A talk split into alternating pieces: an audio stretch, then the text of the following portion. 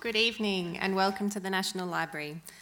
My name is Erin Dampney. I'm the Director of Building and Security Services here at the Library and a mother of two. As we begin, I would like to acknowledge the traditional custodians of this land. I thank their elders, past and present, for caring this land we are privileged to now call home. Now, importantly, before I begin, for those of you who have been brave enough to bring your babies with you, there is a baby change room just as you go out of the theatre in front of the lifts as you turn left. We are thrilled to welcome presenter, political commentator, and author Jamila Rizvi to the library this evening. Jamila is no stranger to Canberra, having graduated from the ANU and working as an advisor to former Prime Minister Kevin Rudd. She joined Mamamia Women's Network as editor in chief and published her first book, Not Just Lucky, in 2017. Jamila is the editor of The Motherhood, a collection of letters from some of Australia's favourite women sharing what they wish they'd known about life with a newborn. And as a mother of two and five year old daughters, I can say that this is the book that I wish had been written five years ago. Tonight, Jamila will explore the highs and lows of being a mum with contributors Emma McDonald, Lani Scarr, and Anna Rose. Please join me in welcoming them.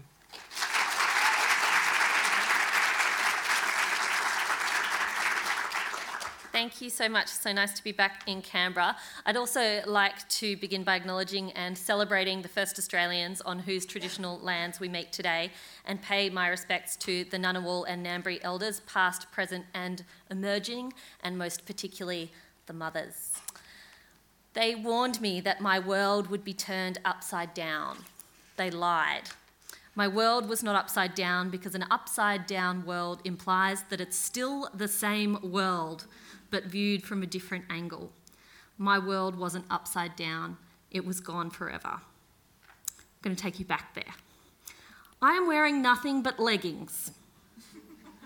That's it. It is 1:42 p.m. and I haven't yet made it to the shower because the baby won't settle unless he's in my arms.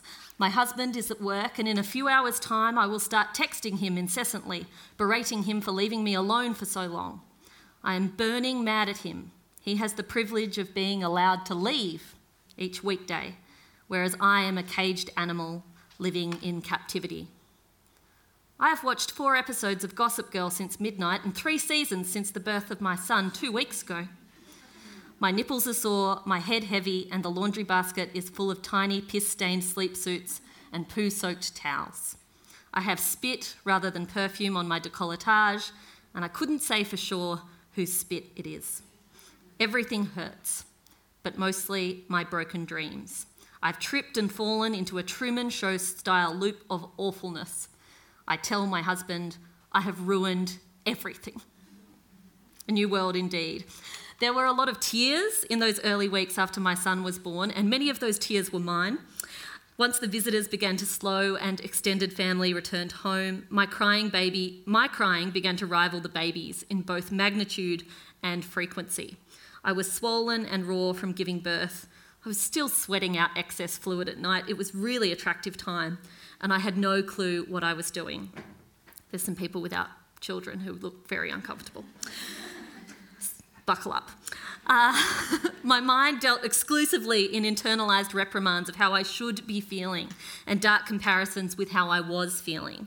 There was a deep anger and there was even more fear.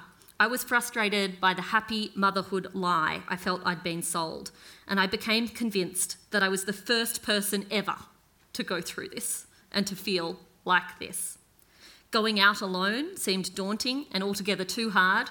I was desperately, desperately, desperately, desperately tired. My tightly controlled life had evaporated, my confident, proud sense of identity replaced with a zombie who couldn't tell night from day. I produced milk like a cow, but nothing like Lainey, but we'll get to that in a second. And regularly examined the consistency of someone else's excrement.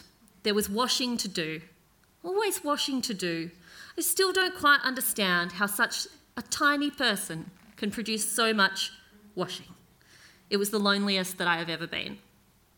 Almost three years on, I have superhero like fantasies about returning in time to console my former self. I would sit her down in the beaten up armchair, gently curling strands of very unwashed hair behind her ears, and taking our baby in, her, in my arms, I would remind her to breathe. When you're at the gym and you're doing a particularly painful exercise or lifting heavier than usual weights, you instinctively hold your breath, even though it actually makes lifting the weight or doing the exercise harder. For me, life with a newborn was quite similar. I was so tightly wound up that I forgot to do myself even the most basic of kindnesses. I know what former me is thinking. She's waging a great war inside her head, a battle of acceptance of and acquiescence to the fresh hell that is her newfound existence. Her fear is that it will always be like this. She dares not hope otherwise because the disappointment might be too much to bear. I want to hug her and fill her with promises of how much easier, how much better it will become.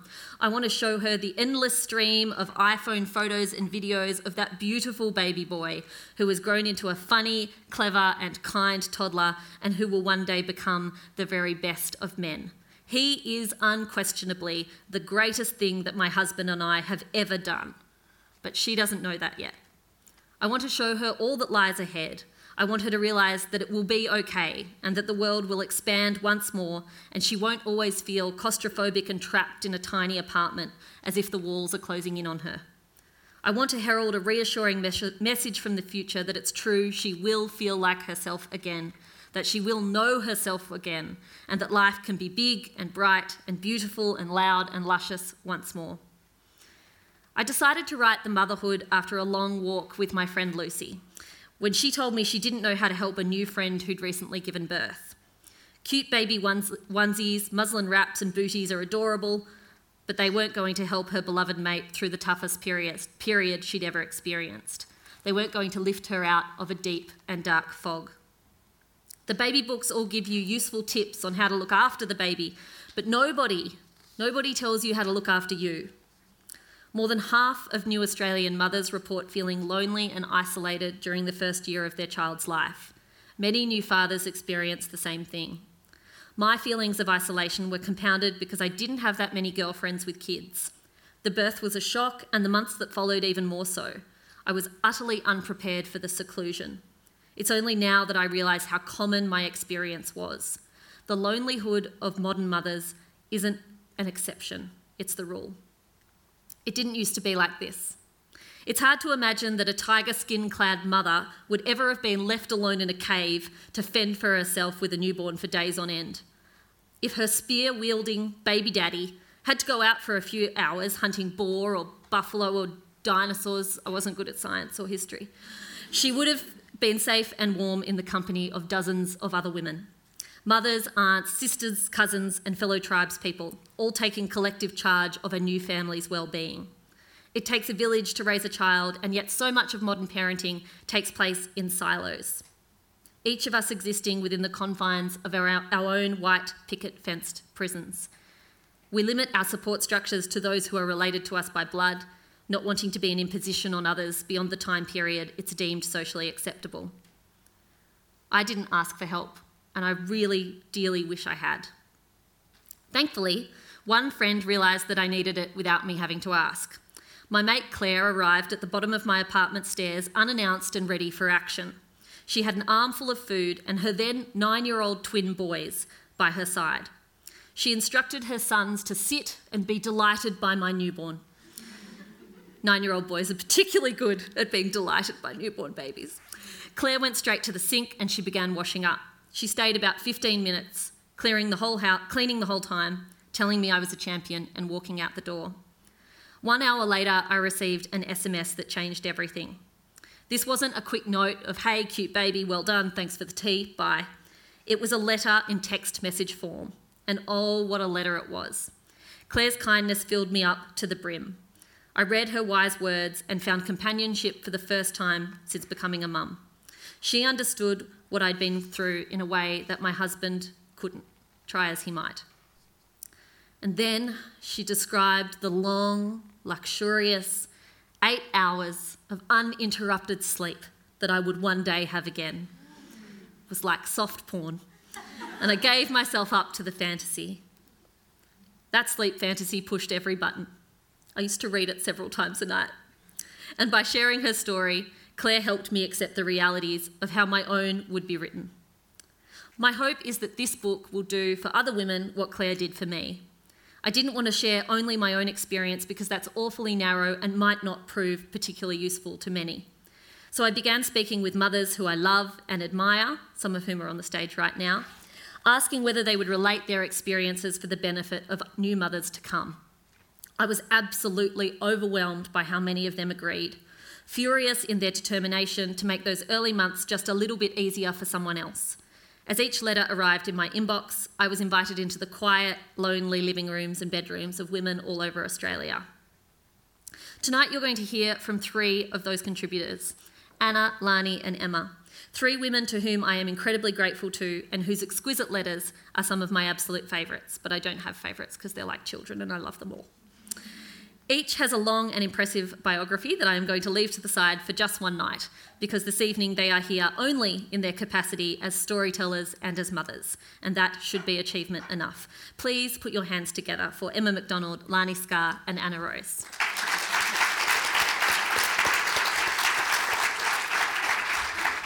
All right. So I wanted to start by asking each of you to tell me a little bit about what it was like to write your letter, what it was like to take yourselves back to that moment in time. And at the same time, you might tell us who your child slash children are and how old they are now. Emma, did you want to start? I will start. Um, I have a 12 year old son, Thomas, and an 8 year old daughter, Imogen, who we call Imi. Um, I am a journalist by trade. And I, when I wrote the letter, it all came in a giant rush, and I wrote it. And then the day it was due, I think I read the instructions, and I hadn't done what Jamila had asked. so I immediately emailed her and said, "I'm so sorry, I'm going to miss the deadline. I'm just going to need to rewrite this." So it's a lesson in uh, reading the question first. So it, it all came out, um, even though I had Thomas 12 years ago.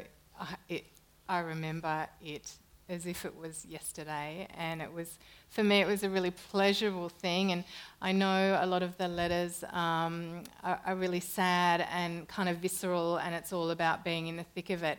But I'm on the other side now with a 12 year old who can get his own breakfast and do lots of things for himself. And I sleep in every weekend, and I get as much sleep as I need, and it's really, really good. So, for those of you who are a little bit um, demented by it all. It gets, it gets better, I promise. It gets better. I should add that of the 32 letters to the book, two were submitted on time. Uh, and that is fair enough for new mothers. Anna? Hi, I'm a climate change campaigner and I write a lot about climate change, and this was a very different thing to write about, and it was very difficult. And I had to drink a glass of wine while I was writing my chapter because it was so traumatic just remembering how tired I was. So it took me a few drafts, and normally it doesn't take a few drafts. So I think, yeah, it, it's there's kind of so much to say, but at the same time, it's really hard to say it. Lani? So, I'm a journalist and I also am a mum of four. So, I have um, a four year old and also two year old triplets. So, um, we knew that was coming.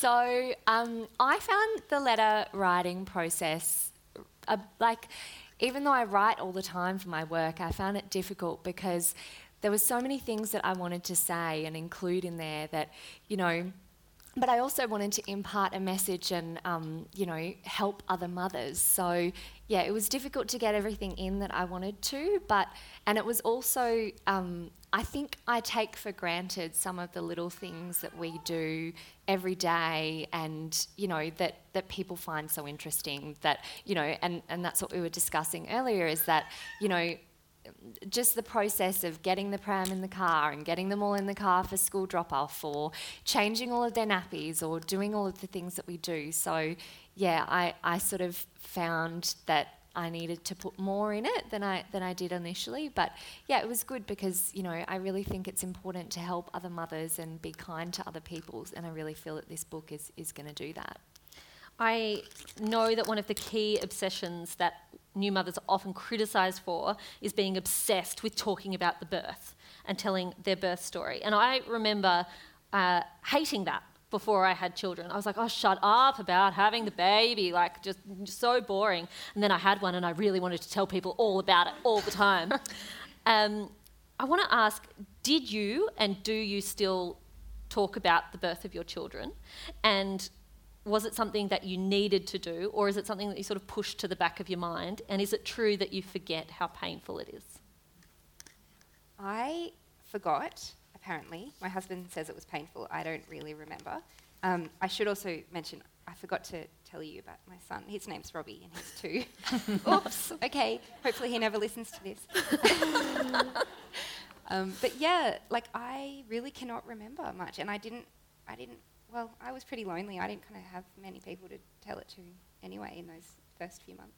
Yeah. Emma, how about you? You're a little I've- bit further on. Yeah, I found um, once I'd given birth, I understood why the birth stories were important because it validates that you've done this miraculous thing. And I'm still gobsmacked because if you've read my contribution, you would know that I had no idea that I was pregnant, that it wasn't something that was ever planned. So I was kind of in shock by it all and hadn't really, I just wasn't into babies at all. And I've changed. I, I'm ashamed at how callous and cold I was. I just was not interested in children. And then I had my son, and I just, that was it. It was just this instantaneous w- wanting to have five, six, seven more children. You can come and Circumstances babysit didn't- anytime, really. didn't allow. Um, but I suddenly realised why one of my besties, um, she was so proud that she had given birth naturally without any drugs. And I was like, why would you do that? Just take, get, take all the drugs, do whatever. Like, I just didn't understand. She, it was like she was telling me this most profound truth about her very essence. And I was like, whatever, have drugs, don't have drugs. You know, I just, I didn't connect to it all, at all. And then once I'd had my son, which was by a cesarean, I had gestational diabetes. There was so much fluid, I can't even tell you. We all heard it splash onto the ground. It was very graphic. Uh, it was just this story I love telling everyone. Um, I should warn, my dad came along to the launch in Melbourne. He's not here tonight by choice. uh, so that gives you an idea of what's to come. no, I, I understand now. And, and it is absolutely the most profoundly profound thing I've ever done. It's just, you would all know if you've had a baby, it's like you've just created a miracle. And I'll never get over that sense of I created this incredible child. Like I still, I still feel absolutely just so grateful that it happened because I didn't choose for it to happen that way, and I might have missed out had I been so stupid for much longer. Yeah. So I often um, make, I speak a lot about gender in, in my work. I don't usually write about motherhood. And one of the things I like to talk about is the fact that I genuinely believe if men gave birth, we would treat them very differently. Like the kinds of parades we have for men who return from war to remember, you know, contributions, which are i- i- immense contributions uh, from World War One or World War Two. Like women give birth, man. Like there would be parades and there would be medals if we were men, but we don't have them. Um, and when you say that, men look at you like "Mm, mm, it's not that hard. But then you hear Lani's story, and you go, three babies at once, you can have a medal. Can you tell us about three babies at once? like when you pose it- that question, I actually don't think I've told a lot of people about the actual birth before writing this piece. I think with our daughter Molly, um, I did because she was 18 hours in posterior labour, so that was very painful and, and horrible. But um, but and it was also on my birthday, so that was nice too.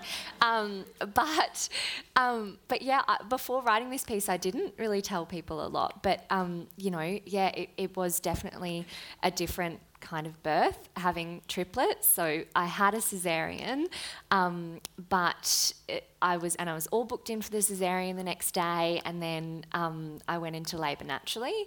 And because Molly was so painful, I kind of didn't think I was in labour. So by the time we got to the hospital, I was 10 centimetres dilated. And um, Jim, our oldest boy, his cord was wrapped around his neck twice. So he would have died if we hadn't got to the theatre as soon as we did. And it was all a big rush, and there were tons of people in the room. So um, yeah, but it's interesting because yeah, with Jim, Nate, and Edie, I haven't really told my birth story until until you read the book. we're in for a treat then when we go home to go reading.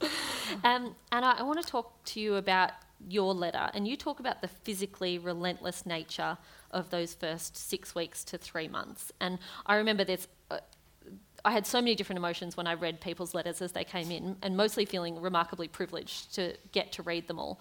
Yours, I think I identified with more than any other letter. I remember thinking, that was a bit like me. But you talk about the how physically relentless that early period is, specifically around breastfeeding and the lack of sleep. What do you think was harder for you? They were intertwined. It was, I mean, I was so exhausted. I think when you're pregnant, you get a lot of messages about how important breastfeeding is. And I think I was so sleep deprived that I really just went a bit crazy with it, actually. Like, I, I didn't want to feed him any formula, and we did a little bit, but I wasn't thinking rationally, and because I was so sleep deprived, and he had reflux, so he was waking up every 45 minutes. So, because I didn't want to give him formula, I was waking up every 45 minutes. And an adult sleep cycle is two hours.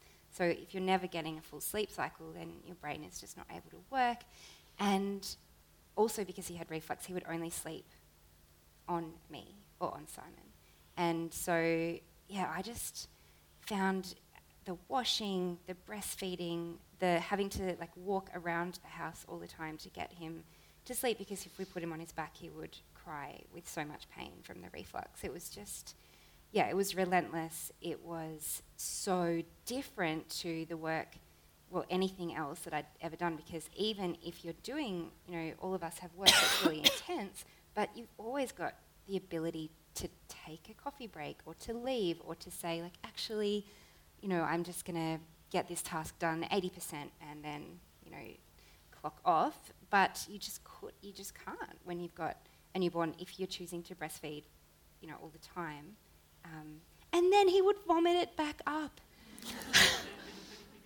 Which is just rude. Oh, you know that's that saying about crying over spilt milk. I mean, that is that is absolutely like. It's all right if it's vomited up milk. You're allowed to cry over that. Well, yeah. I mean, whether it's spilt or vomited, there was so much crying. Emma, you describe in your letter yourself as an accidental and reluctant mother, and you, you've, you've touched on that just earlier. Um, but you said that the moment that your son was born, you were converted. For you, that was it. What was it before you were pregnant that made you feel like motherhood perhaps wasn't something that was in your future or wasn't a priority? Oh, I was so stupid. I, I just had worked really hard. I just wanted to be me. And I didn't want to be judged on what I had produced outside of what I was doing journalistically. And I was starting to I'm quite um, an ornery person. I was like getting irritated that everyone was saying, "Are you, are you thinking about babies?" And um, Jenna Price, who's a um, quite a character, she used to hassle me all the time. She used to ring from Sydney. She's a journalist. She's behind the Destroy the Joint campaign, and she would say, "When are you having babies?" And I'd say, "Jenna, I it's not on my agenda." Do you want to know what I've got on the story list for today?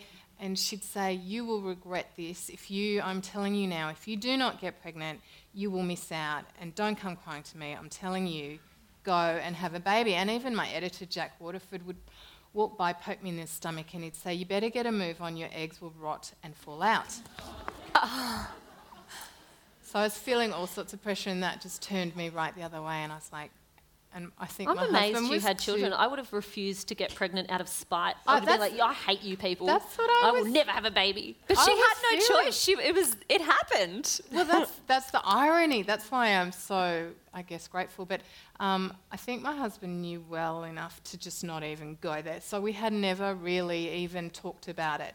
And um, and a funny story is that um, after I'd given birth to Thomas, I've had a cesarean. I don't know which way is up. You know, I, they wheel me back. Paul's got the baby. They wheel me back to the hospital room. I'm in a private hospital room, and the phone rings. I'm like, am I meant to get like I can't move. I can't feel below, and I sort of reach over and I get the phone. I'm like, hello, it's Jenna Price. She's like, what do you think? Is it good? I'm like, he's beautiful. She said, I told you. I'm like, thanks, Jenna goodbye. like, seriously.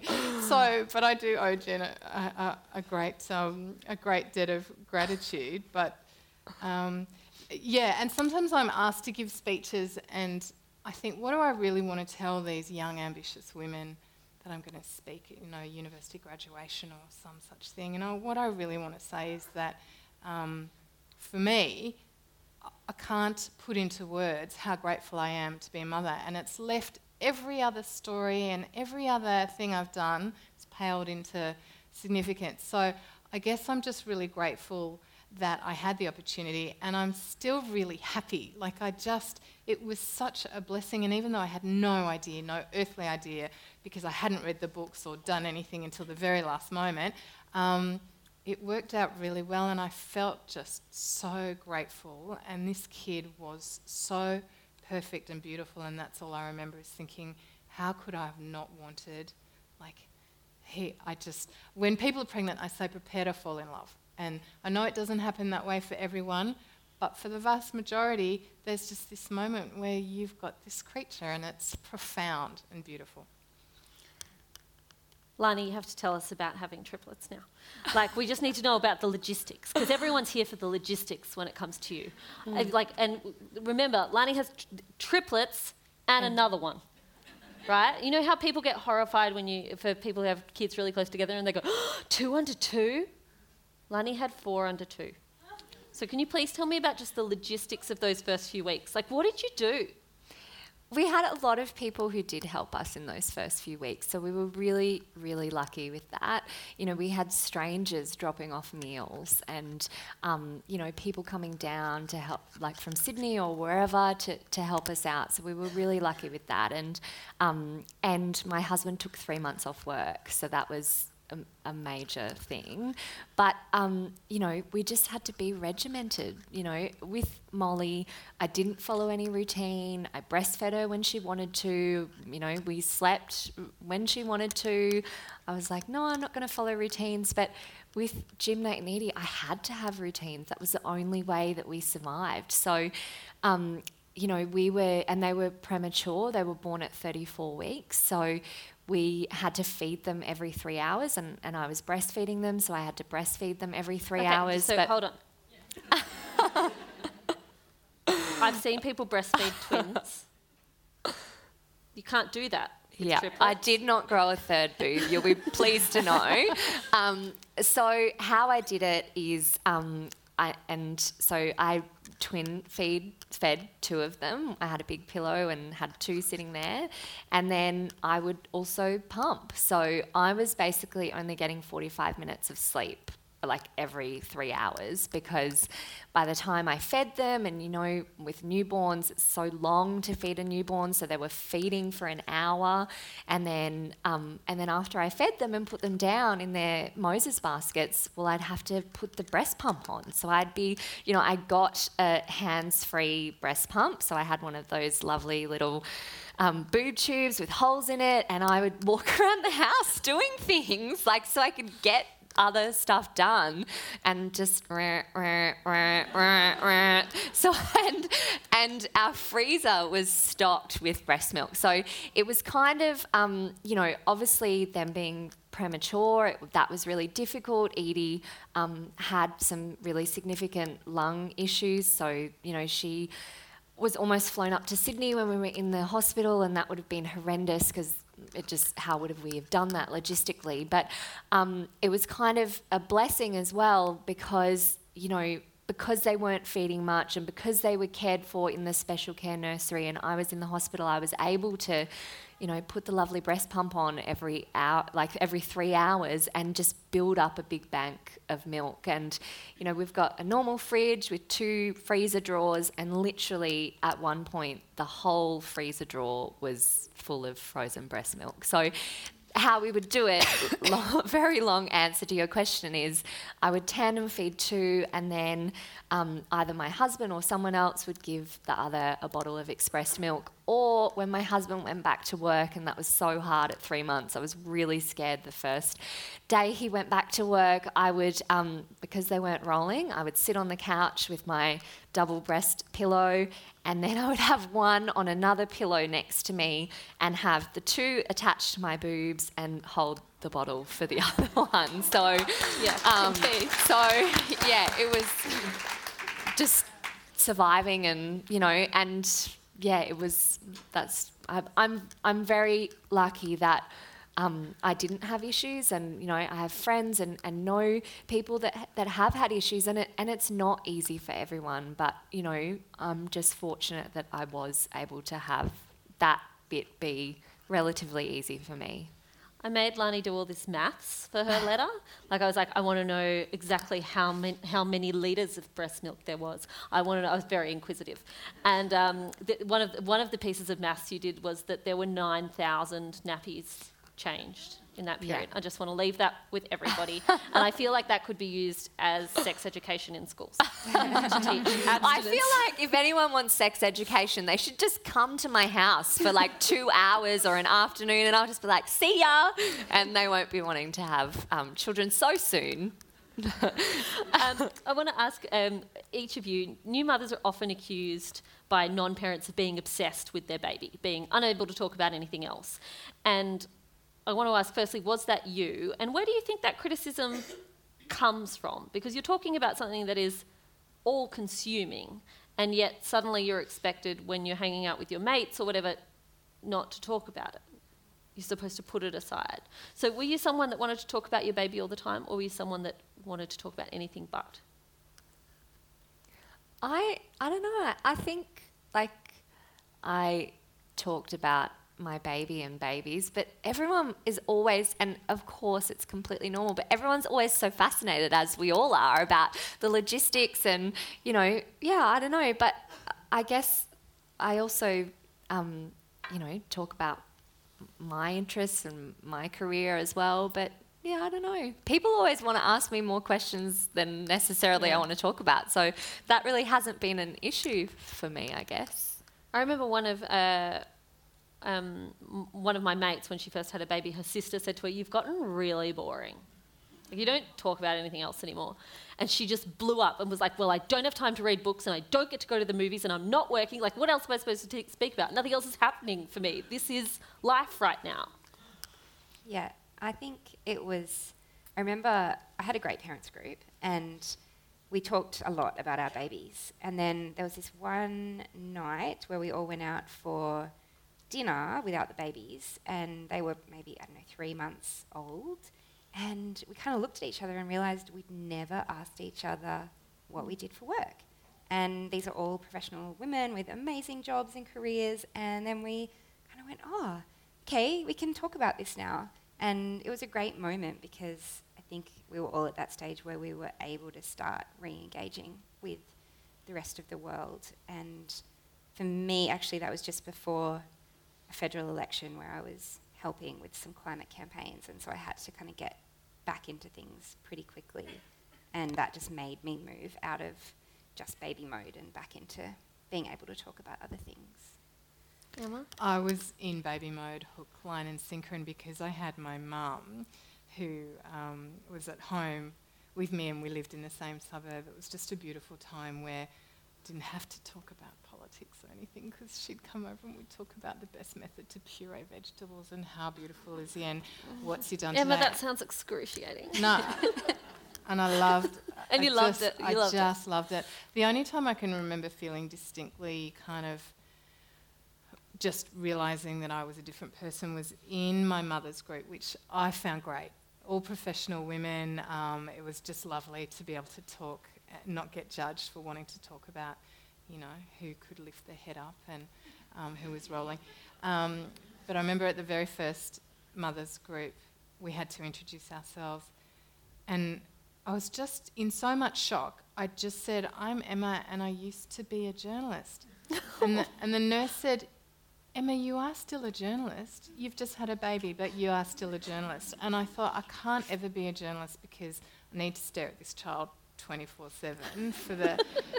And, I, and I would. And that's one of the things I put in my letter that I would just look at him all day. Like, I just, I could not get enough. I w- it's, I'm a parody. I was ridiculous.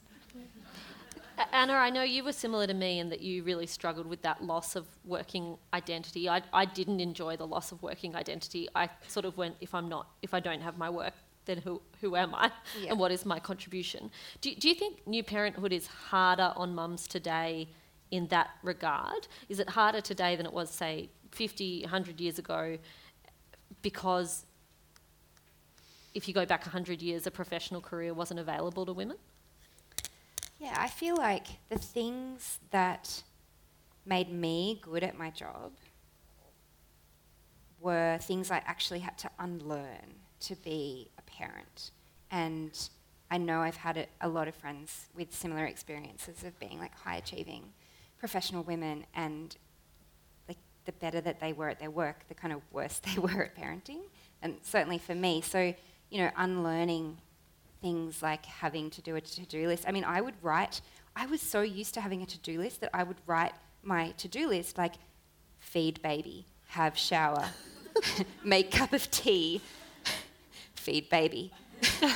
and you know, sometimes some of those things got done and I, I could tick them off.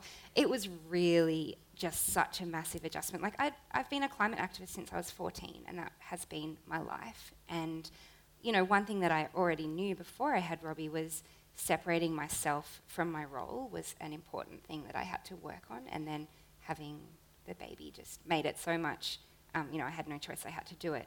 And yeah, I think it's, it's absolutely got to be harder these days, right? Like, I think it is difficult, you know, especially when you care about the work that you do and, and that that is intrinsically a, a part of you. I mean, I don't see myself as journalist is my job. I am a journalist. I'm always, you know, thinking of stories mm. or, you know, talking to people and learning their stories. So I think it's, I think as well, certainly how I felt when you're, you know, on maternity leave and then you go back to work, there is a sense of like, I certainly had a crisis of confidence. You know, you go back to work and you're like, okay, well, I've been doing this period, you know, I've been doing this thing for this period of time, and, you know, now I'm supposed to go back to Lani journalist, you know, that doesn't have a thousand and one priorities at home as well. Like you, you do still have that at home and you do have that at work. So, you know, sometimes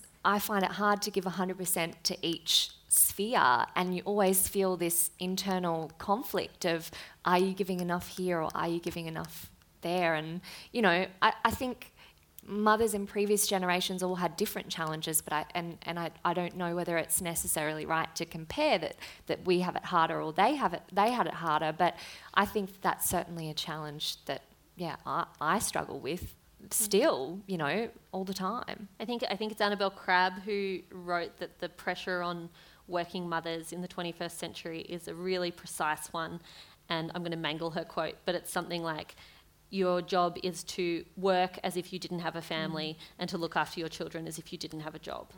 And that is, that is how you achieve perfection. Can I say something though? We are all so much better at what we do once we've had a child because mm. no one works more efficiently, more creatively, or more doggedly than a woman who's got a childcare pickup or yeah. has to duck to the toilets to pump for the next feed. Very so true. I am, um, having been on selection panels, I would always give a job to a mum just because I know she can totally pull She's it out. She's highly efficient and, and I would turn up, Yeah, I would turn up to work in the gallery. You know, pre-baby, I would turn up may, maybe midday, 11 midday-ish, and um, I would put pen to paper at maybe six, seven, and I'd get home at 10, and my husband was the same. You know, we just lived this ridiculous life. And when I came back after a baby, I would sometimes have my first story written before 10 a.m. And by four o'clock, I would be, there would be smoke coming out of my fingers. And everyone else is just, oh, do you want a coffee? I don't know what I'm going to put on the list today. I don't know. I might make some more calls. I'm like, just do it, just do it. We've got to go, we've got to go. You know, and it's just the efficiencies of working mothers. We are, we are very, very, very good to hire. We are excellent. Put that on your resume. Emma McDonald quote, we're good to hire. Um, uh, we might stay on that for a moment. If you think about government policies in the area that are around working mothers, so specifically paid parental leave and childcare um, subsidies. Now, of course, these are uh, policies that are about supporting working fathers as well, but the reality is that the majority of people who these policies are supporting end up being the women. Um, do, has the federal government got it right in this sphere? Is there more to do? Did you feel properly supported in your return to work? Was it something that was manageable, is manageable? I think as a country as a whole uh, that we don't have it right. I think men need to be, you know, really supported to, to take more time off as well. You know, the only way I was able to survive was because my husband took six weeks off with Molly and also he took three months off with the triplets. But that is a rarity and, you know, and he has a flexible working arrangement at his work where he works his five days over four. But again, that's a rarity. You know, he spoke on a panel on International Women's Day about that, and and I think that we need to realise that parenting is about both mothers and fathers, or mothers and mothers, or fathers and fathers. You know, it's it's a joint um, adventure, and so both sides should be supported in the same respect. Mm, yeah, I agree. My husband took probably eight or nine weeks off with Robbie, and it was absolutely crucial. And I, I, think it's too rare. It's it's hard for a lot of men. I mean, he runs his own business, so it was possible. But um, for both parents to be supported is, you know, where there are both parents, I think that's so crucial. And I also think, and sorry, Emma, I also think that like it would be a lot easier on us as mothers as well if we did have support that whole hard six week period, you know, like um, my mum had a mental illness and um, she died when I was seven. But, you know, I learned recently that she had postpartum psychosis at two when I was two weeks old, and I got taken away from her because she had to be hospitalized. But you know, and she didn't have that support, you know, because she didn't have my dad there, you know, the whole time. I don't think, and um, you know, I think that if we did, uh, as a society, see that in that first formative six weeks when it is really, really hard, if we had, you know, our partner there, that it would be easier. You know, it would they would be able to get us help if we needed it, you know, mentally or physically. I, I just think that that is something that you know, as a society, I don't think we have right. Emma. Yeah, I have many thoughts on this. My, my biggest beef at the moment is that we are all working in industries which are 24 7. So even um, if you have a flexible workplace, it doesn't mean that the demands of the job are going to stop. Mm. And so, I mean, we all want to work, but um, staying attached to your industry means that you're just taking on board this massive load when sometimes it would be just really nice to just vague out and just be a mother. And I've found so many times my home life and my work life have just come to a resounding um, crush at my expense. And my job now is a lot more family friendly, and I have older children. But um, I remember I came back after my daughter was born, and the just thought it'd be a great idea to make me bureau chief. And I honestly almost lost my mind. I just couldn't do it.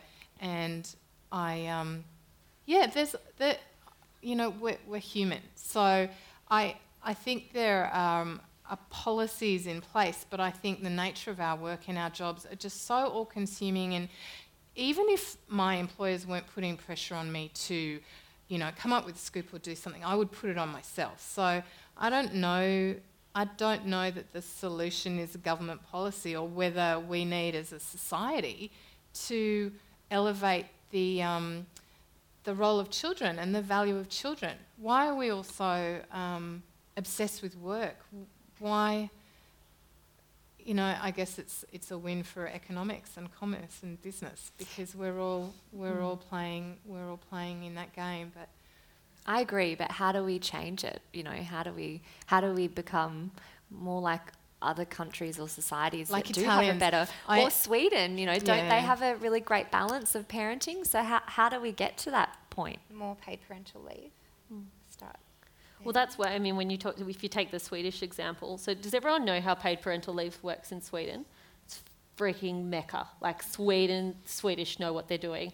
So the Swedish have created a s- system where paid parental leave is funded by the government um, and it is the leave is not attached to the individual parent the leave is attached to the child so the child is entitled to 24 months of paid parental leave but the child only gets that 24 months paid parental leave if two different people take it evenly. So you only get it if both parents take that take some leave. So uh, you, you get a minimum of 12 months for mum taking it, let's say, and if the partner is a dad, well, if you want to take keep taking leave until age two, then the other parent has to take it. So it like there's a there's a really clear incentive from the government that's saying we want both parents to be involved in those early years. You can decide how you want to split it, if you want to take it at the same time, separately, whatever. But that's what you've got, and you can take it any time until the child starts school. So if you want, you can use it later rather than earlier. Told you, it's like Mecca. It's the best. It's we should like do that. Swedish. We should do that. we should also pay our childcare educators fairly. Much more. And we shouldn't lose our super when we do take maternity leave so that we're consigning ourselves to retirement in poverty and we have a list. social- Yeah. We'll make a list. I'll send it on. We Um, should just do like a mini cabinet here ourselves. and find someone to fund it. um, I wanted to go back to the idea of how we talk about parenthood and how we discuss new parenthood because one of the things that's come up doing the media for this book and there's been a lot of interest in this book has been a number of commentators asking me about motherhood being portrayed in a negative light in this book. And i'm going to start with anna and i'm also going to speak as well because emma and lani your letters are both quite joyous. And anna's and mine are there's, there's more anger in our letters. There's a, there's a lack of joy, a decided lack of joy in our discussions. The joy came a little bit later. Yeah. It just came a little bit later. But when you're speaking to someone who is considering motherhood, or when you are speaking to someone who is pregnant and it's already happening, and no matter what, this is this this motherhood business is ahead of them. How do you balance a discussion with someone when you're talking about the reality and the struggle that is involved in the reality, and also the joy that is that is to come? I want to know how you just each of you describes what parenthood is like to someone who hasn't done it. So I think I was like you. I didn't have that many friends who had kids. And I remember one of my friends saying, You're going to love those early few weeks. It's like a little bubble with you and your family. And I said, sounds so nice. I want a bubble. I want the love bubble. I've never had. She's like, You're not going to read the news. And, you know, she worked in politics as well. I was like, No. of course I'm going to read the news. Anyway, uh, clearly I did not read the news, but also there was no bubble. So it was really a huge shock. And the sleep deprivation, it was. So when I talk to new parents or to parents who are about to have their babies, you know, I'm honest and I say, look, it might really suck. Just be prepared.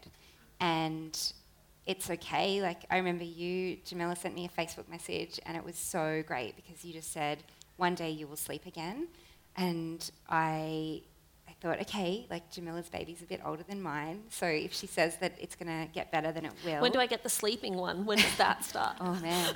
um, but you know, having having someone um, you know understand that it was hard and but that it could get better, like that was really important. And so I I am really honest about my experience that those first few weeks were awful.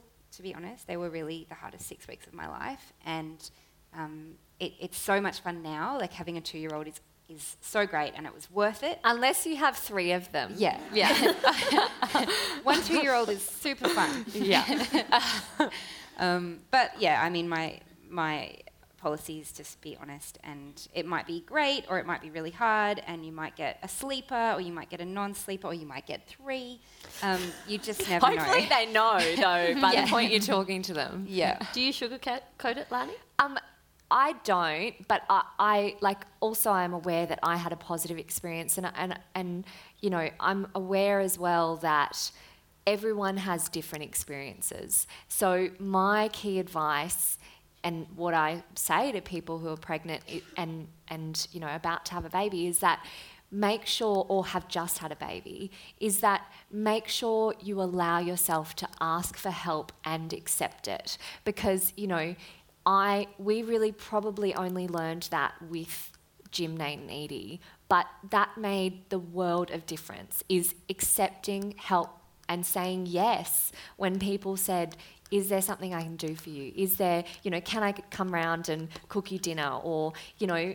Let me bring you some meals or whatever. Like, it's okay to accept help. You know, you're not less for accepting help. And to be honest, it probably makes the other person feel really good that they're helping you. And, you know, we were so grateful for that. And that's what I did say the other day to David Lipson, who just, um, he, him and his partner just had a baby and they were really struggling. And, you know, and so I took them around some meals. I took them around a copy of the book and, and some muffins. And, you know, like you've just got to accept help. And, and that's okay. It's not making you less by accepting help. Emma, what about you? What's the question? Do you are you honest with parents to be? Do you tell them straight up what it's going to be like? Well, as you know, I'm a glowing, um, fervent promoter of motherhood, but there are two little cliched snippets of um, information that I do say, and one is just get through the first six weeks, whatever way you can, and it just gives you that little bit of hope that however bad it is, it won't be so bad. And the other is every day is a new day. And so the baby that's screeching and imperfect one day, the next day, and you can't, there's no logic to it, so you just have to go with it. So, um, as a control freak, type A, um, you know, OCD person, I just had to learn that almost immediately that I've got no control. And so, while I do say prepare to fall in love, I also say, you know, it, yeah, you get tired, but just get through the first six weeks and expect nothing. And, you know, every day is a new day. And I feel that those things helped me get through when it was tough. And I'm not saying I had a perfect sleeping baby. I mean, he was pretty good, but he wasn't perfect. And there were, I remember one day thinking, you haven't actually slept, which means I haven't slept, which would explain why I can't even focus and I don't think I can even pick you up. I'm just so tired. And I just went to my mother's and I just gave her the baby and just sprawled out on the sofa. And I don't know how long I was gone for, but you know, yeah, it, it can be pretty brutal. But I don't remember that as much as I remember how wonderful it was. So I do have a very rosy tinted glow when it comes to um, parenthood. And I also think they're going to find out how shit it can be. So don't scare them now. Just let them be in this fool's paradise of pregnancy. It's all going to be awesome. You go and get your lavender oil and your, sound, your Mozart soundtrack and colour coordinate your nursery and, And- have and- fun. And I think too that you don't really, I don't know, do you really listen enormously when people are giving you advice before you have a baby? You think you'll be fine. You, everyone's like, oh, sleep now, you know, get your sleep in. But you're like, whatever. My baby's going to sleep till 10 a.m. It's going to also, be fine. I, that I've got to say, of all the advice, that's the one that shits me the most. You can't bank sleep. Like it's not how sleep works. But you can at least like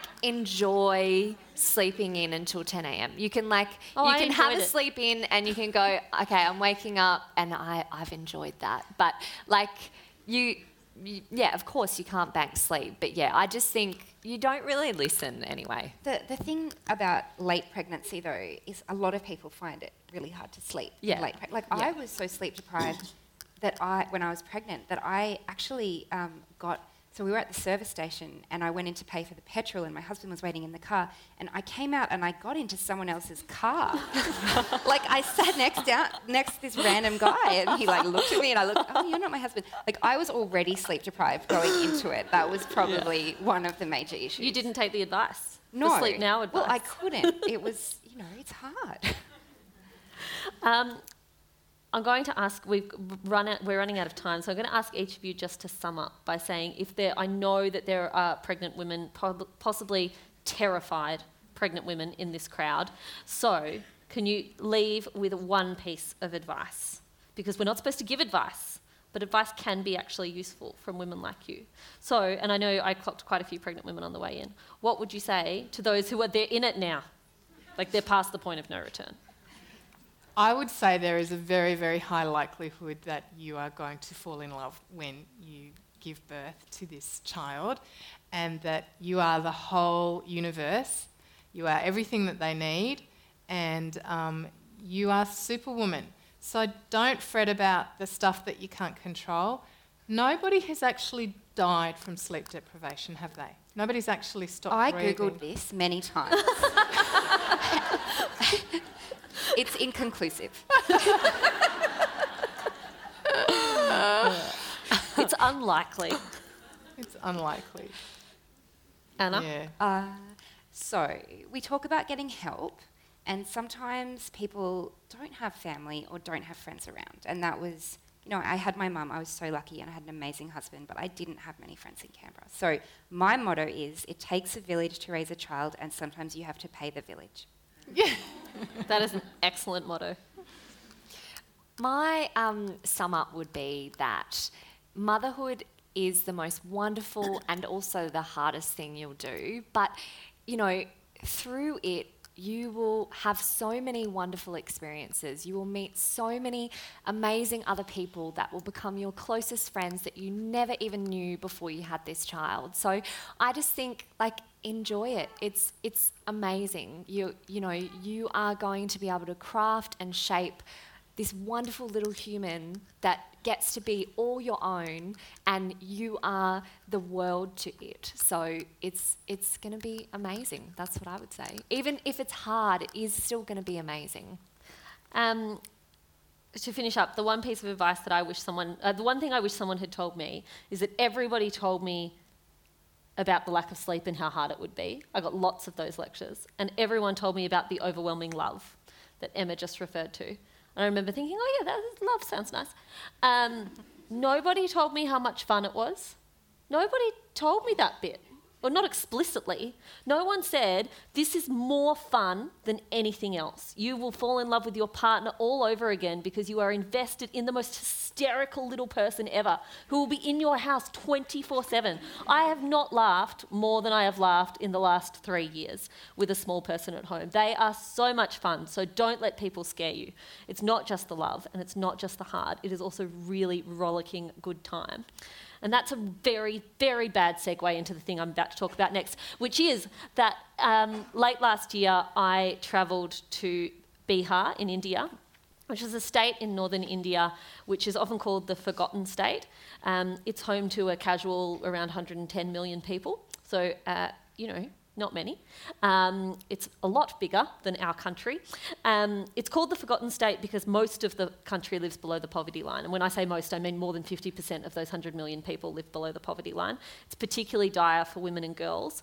Only one in 20 women in that state participate in the workforce. The female literacy rate sits at around 50%. Um, millions of girls are forced into early marriage every year. And there I witnessed firsthand the kinds of conditions that women give birth in uh, who don't live in wonderful countries like Australia and wonderful cities like Canberra.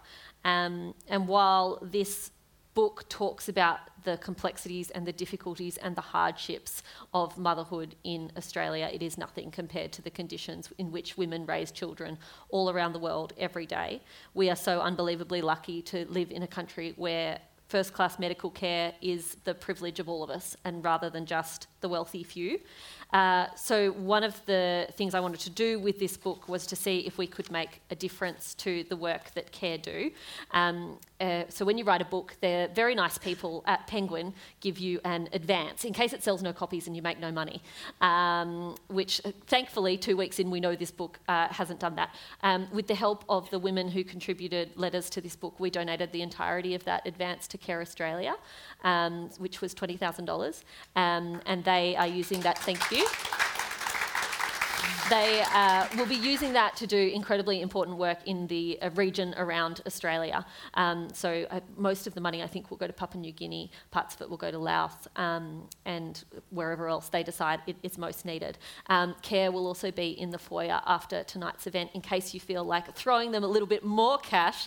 Um, I particularly want to thank uh, each of the women who contributed to this book because the very vast majority of them refused to be paid um, for their work and just said donate the money to CARE, which a rare and wonderful thing.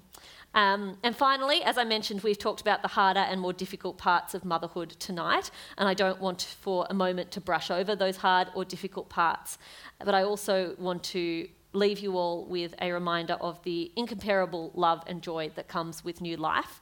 The book starts with a quote from Gilda Radner, who says that motherhood is the biggest gamble in the world. It is the glorious life force. It is huge and it is scary, and it is an act of infinite optimism. So here is to acts of infinite optimism. Thank you so much for being with us tonight.